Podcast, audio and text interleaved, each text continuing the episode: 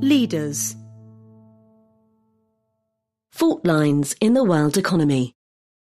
The global economic recovery is fast, furious, and fragile.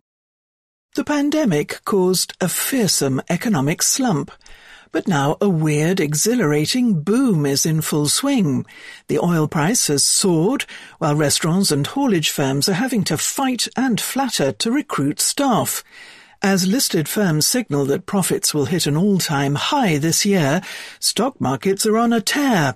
An index produced by JP Morgan Chase and IHS Markit suggests that global growth is at its highest since the exuberant days of 2006. Any escape from COVID-19 is a cause for celebration. But today's booming economy is also a source of anxiety because three fault lines lie beneath the surface. Together they will determine who prospers and whether the most unusual recovery in living memory can be sustained. The first fault line divides the jabs from the jab-nots. Only those countries getting vaccinations into arms will be able to tame COVID-19. That is the condition for shops, bars and offices to reopen permanently, and customers and workers to have the confidence to leave their homes. But only one in four people around the world has had a first dose of vaccine, and only one in eight is fully protected. Even in America, some undervaccinated states are vulnerable to the infectious Delta variant of the virus. The second fault line runs between supply and demand. Shortages of microchips have disrupted the manufacture of electronics and cars, just when consumers want to binge on them. The cost of shipping goods from China to ports on America's west coast has quadrupled from its pre-pandemic level. Even as these bottlenecks are unblocked, newly open economies will create fresh imbalances. In some countries, people seem keener to go for a drink than they do to work behind the bar, causing a structural labour shortage in the service sector. House prices have surged, suggesting that rents will soon start to rise too. That could sustain inflation and deepen the sense that housing is unaffordable. The final fault line is over the withdrawal of stimulus. At some point, the state interventions that began last year must be reversed. Rich world central banks have bought assets worth over $10 trillion since the pandemic began and are nervously considering how to extricate themselves without causing a flap in capital markets by tightening too fast. China, whose economy did not shrink in 2020, offers a sign of what is to come.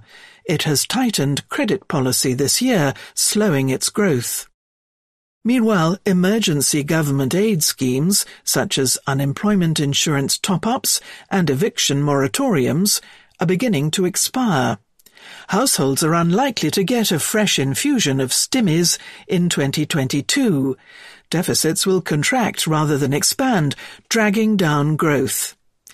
So far, economists have largely avoided a wave of damaging bankruptcies, but nobody knows how well firms will cope once emergency loans come due and workers can no longer be furloughed at taxpayers' expense.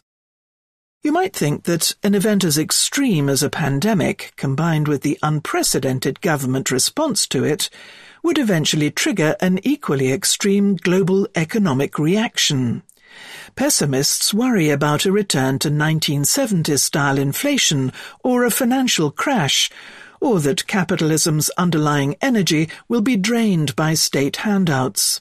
Such apocalyptic outcomes are possible, but they are not likely. Instead, a better way to think about the unusual outlook is to examine how the three fault lines interact differently in different economies. Start with America. With abundant vaccines and enormous stimulus, it is at the biggest risk of overheating. In recent months, inflation has reached levels not seen since the early 1980s. Its labour market is coming under strain as economic activity shifts. Even after a rise of 850,000 in the number of jobs in June, and accounting for abundant vacancies, the number of people working in leisure and hospitality is 12% lower than before the pandemic. Workers are reluctant to return to the industry, which has pushed up wages. Hourly pay is almost 8% higher than in February 2020. Perhaps they will come back when emergency unemployment benefits expire in September. But countries without such a scheme, like Australia, are also seeing a labour shortage.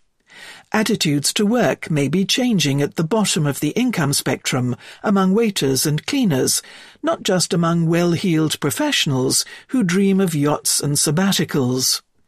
All this suggests that America's economy will run hot, with continual pressure on the Federal Reserve to tighten policy. Elsewhere in the rich world, the picture is less exuberant. It includes some jab-nots, like Japan, which has fully vaccinated less than 15% of its population.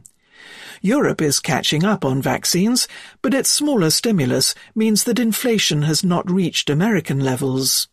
In Britain, France and Switzerland, 8 to 13% of employees remained on furlough schemes at the end of May. In all these economies, the risk is that policymakers overreact to temporary imported inflation, withdrawing support too quickly. If so, their economies will suffer, just as the euro area suffered after the financial crisis of 2007 to 2009. Low and middle-income countries are in a bind. They should be benefiting from surging global demand for commodities and factory goods, but they are struggling. Indonesia, battling another COVID-19 wave, is redeploying oxygen from industry to hospitals. In 2021, the poorest countries, which are desperately short of vaccines, are forecast to grow more slowly than rich countries for only the third time in 25 years. Even as COVID-19 weakens their recoveries, emerging markets face the prospect of higher interest rates at the Fed. That tends to put downward pressure on their currencies as investors buy dollars, raising the risk of financial instability. Their central banks do not have the luxury of ignoring temporary or imported inflation. Brazil, Mexico, and Russia have raised interest rates recently, and more places may follow. The combination of jabbing too late and tightening too soon will be painful. The economic cycle has been frantic, leaving the slump far behind in only a year. Perhaps by the summer of 2022, most people will be vaccinated, business will have adapted to new patterns of demand, and stimulus will be unwinding in an orderly way. In this weird boom, however, beware those fault lines.